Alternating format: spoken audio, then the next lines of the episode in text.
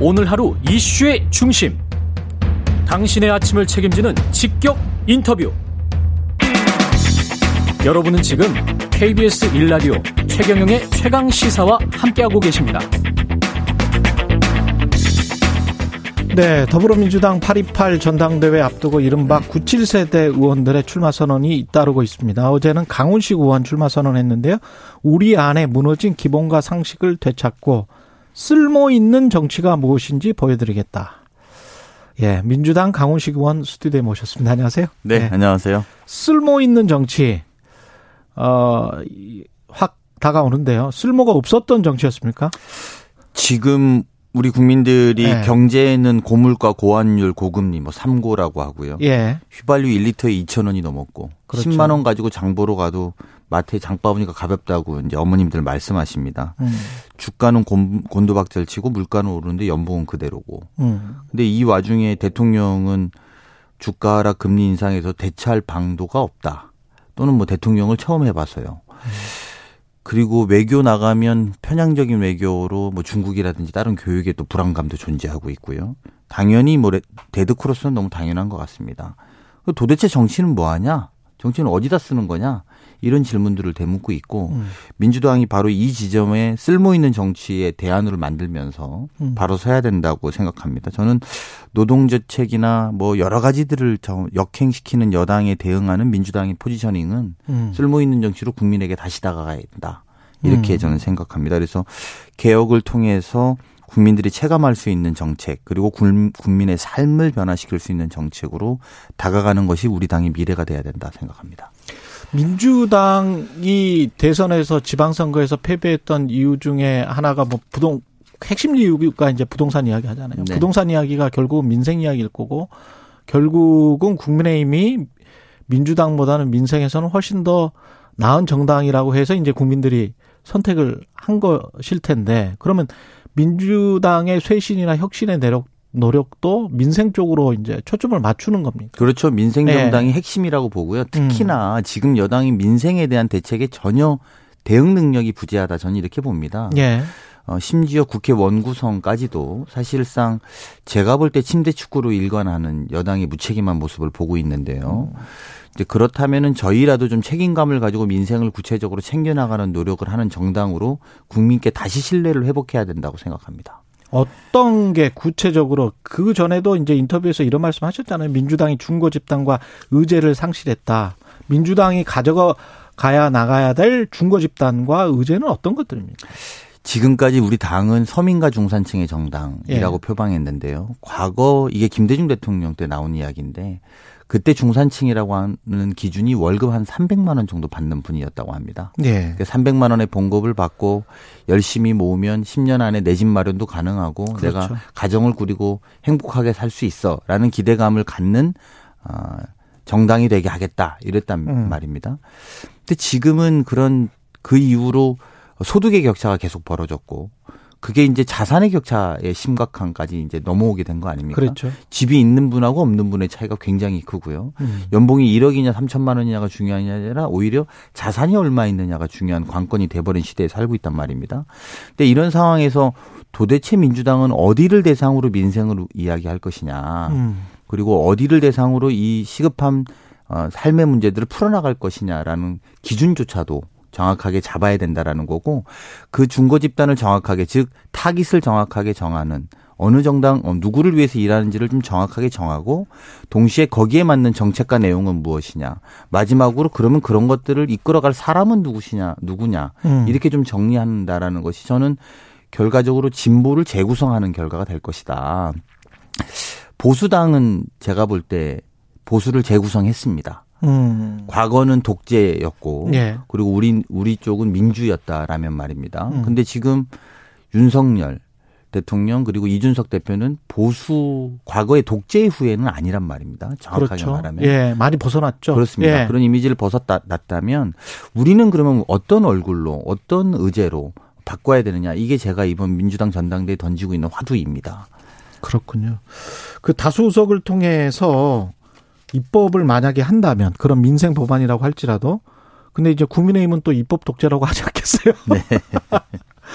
예, 그게 참 그 헤쳐나가기가 쉽지는 않을 것 같은데 고 이런 이야기 중거 집단 핵심 무죄 이런 이야기를 하시면서 지키지 못할 약속은 과감하게 폐기하겠다.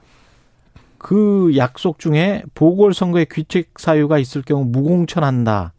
이 당원 당규를 좀 바꾸겠다. 뭐 이런 아니요 그거 이제 이런 분석도 어, 그거의 있다고요? 방점은 양당의 보궐선거에 대한 기준이 예. 민주당은 높여놓고 음. 국민의힘이 따라오지 않고 있으면서 아. 동시에 우리 당의 공격만 계속 당할 바이야 아. 이참에 아예 법제화를 시키자 양당이 다 아. 양당이 다 보궐선거에 사유가 있다면 예. 아예 그걸 내지 못하게 해야지. 법으로? 법으로. 그리고 어. 민주당은 뭐 낼 때도 있고 안 낼 때도 있으면서 국민의 신뢰를 잃었던 지점들이 있지 않습니까? 예.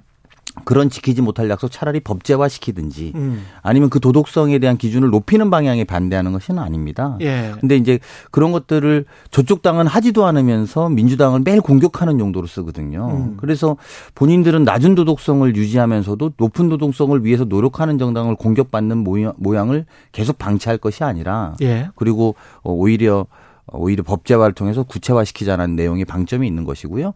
또 지키지 못할 약속은 우리가 지난 정부 때 많이 했죠. 음. 그리고 그런 반성 뭐 예를 들면 부동산 정책에 대한 약속도 얼마나 많이 했습니까? 그런 약속들은 이제 허황된 이야기는 하지 말자 이런 취지의 더 방점이 있는 것입니다. 음. 그리고 중고 집단 관련해서 지금 제가 더 고민하고 있는 걸 아까 추가로 네. 말씀을 좀 드리면 어 저희가 15년 후면 대한민국 인구 3천만 시대가 됩니다. 그렇게 빠른가요? 그렇게 빠릅니다. 이게 굉장히 심각한 상황인데요. 어. 그러면 그리고 실제로도 3, 4년 후면 65세 이상 노인 인구가 22% 된다는 통계가 있습니다. 이게 유권자로 따지면 사실 4분의 1이 넘어갈 겁니다. 그러네요. 그렇다면 음. 지금까지 민주당은 노인 노인 세대 65세 이상 세대는 마치 보수다라고 생각해 왔단 말입니다. 예. 근데 계속 이렇게 둘 것이 아니다. 오히려 우리들의 타겟을 노인 세대에 대해서도 노인 세대의 진보가 모시면 어떻게 달라지는지. 소위 음. 사회적 약자를 보호하는 그런 어, 진보의 가치를 노인 세대에 어떻게 살아 숨쉬게 할 것인지 저희가 적극 공략하고 준거 집단의 하나의 중요한 타겟으로 설정하고 어, 그분들의 입장들을 대변해 나가고 보호해 나가야 된다라는 것들도 이번 제가 말씀드리고 있는 새로운 중거 집단의 핵심적인 내용 중에 하나고요. 아. 그리고 아시겠습니다만 우리나라가 아까 말씀드린 것처럼 15년 후에 3천만 시대가 된다라는 것은 생산 가능 인구가 떨어지고 그렇죠. 또 어, 고령화 사회로서 시급하게 넘어가고 있는 반증이거든요. 그렇죠. 그러면 경제를 지탱하기 위한 여러 가지 역할들은 또 어떻게 살릴 것인지 음. 이런 것들을 좀 추진해야 된다고 보고요. 동시에 이런 것들을 하기 위한 여러 가지 제도적인 장치와 정책들로 어 국민들에게 진보를 재구성해서 내놓지 않으면 음. 민주당이 입지는 점점 좁아질 수밖에 없다라는 두려움이 있습니다. 진보의 재구성. 그런데 이제 진보의 재구성을 하기 위해서 당 대표가 되겠다라고 말씀을 하셨는데 여러 분들이 지금 어 도전을 하시고 계세요. 박용진, 강병원 그래서 단일화 이야기도 좀 나오고 있습니다. 이분들 사이에서 단일화를 해서 어차피 대표는 이재명의 분위기를 깨는 게 맞는 게 아닌가. 뭐 단일화를 주장하시는 분들 어떻게 생각하세요? 단일화 자체만으로 이야기할 문제는 일단은 아니라고 보는데요. 음. 이번 전당대회에 민주당이 필요한 당 대표는 과연 어떤 자격을 갖춰야 되는가? 음. 저는 이제 사실 제가 출마 전에 제일 많이 고민한 예. 자문한 질문입니다. 첫 번째는 국민들이 요구하는 것은 미래와 혁신, 미래와 변화를 만들 수 있는가입니다. 그리고 두 번째는 170석의 야당을 운영할 능력과 또 그것을 판단할 수 있는 정무적 감각, 전략적 어, 결정들을 음. 할수 있느냐에 대한 문, 어, 능력이 있느냐 문제입니다. 예. 마지막으로 세 번째는 어쨌든 세력 간의 반목과 어, 질시가 되게 심한 상황입니다. 우리 당 음. 안에 뭐 뭐 개파라고 해야 될까요? 그렇죠. 이런 것들이 네. 굉장히 싸움이 심한데 이것들을 신뢰와 통합으로 이끌어낼 수 있는 적임자는 누구인가입니다. 어. 이세 가지가 이번 정당대회 당대표가 돼, 돼야 되는 사람이 이 세 가지는 반드시 해야 되는 거죠. 음. 미래와 혁신을 열고 170석 운영을 잘 하면서 음. 또 당내의 분열을 다시 통합으로 끌어내는 것이 이번 정당대회의 당대표의 역할이라고 생각합니다. 음. 저희가 지금 이제 어제 출마 선언했는데 오늘 어, 단일화를 물어보시니 제가 당황스럽긴 한데 아니 어. 뭐 언론 보도가 좀 나왔어요. 충분히 네. 충분히 저의 비전과 네. 아, 또 이런 이 세 가지의 기준에 제가 적합하다는 것들을 충분히 알려내고 어, 필요하다면 이 조건이 되시는 분들이라면 누구라도 함께 이야기해 볼수 음. 있는 거 아닌가. 가능성은 열어두시는 뭐, 거네요. 예, 뭐 그게 중요하다고 생각합니다. 오히려 앞에 그 전제 조건들 음. 이것들을 해 나가기 위한 경쟁으로 만들어야지 민주당이 산다. 저는 음. 이렇게 생각합니다. 그러면 이재명, 어대명의 분위기를 깰 수가 있습니까? 그 문제는 이제 이재명 후보가 등록하신 다음에 말씀을 예. 드리는 게 맞는 것 같고요. 지금 이제 출마가 유력하긴 합니다만 예. 그것을 뭐 나온다는 전제로 말하는 것은 저는 좀 약간 좀 더 지켜봐야 되는 거 아닌가 생각이 있습니다. 뭐 출마를 해도 해 된다 이런 입장이신가요? 네, 저는 뭐 출마하는 건 본인의 판단이라고 본인의 생각, 판단이다. 이라고 생각하는데요. 예. 다만 제가 그분이 꼭 돼야 된다고 생각했다면 제가 음. 출마하지는 않았을 겁니다. 아유, 시간이 다 끝났네요. 예. 민주당 전당대 출마한 강훈식 의원이었습니다. 고맙습니다. 네, 고맙습니다. 예.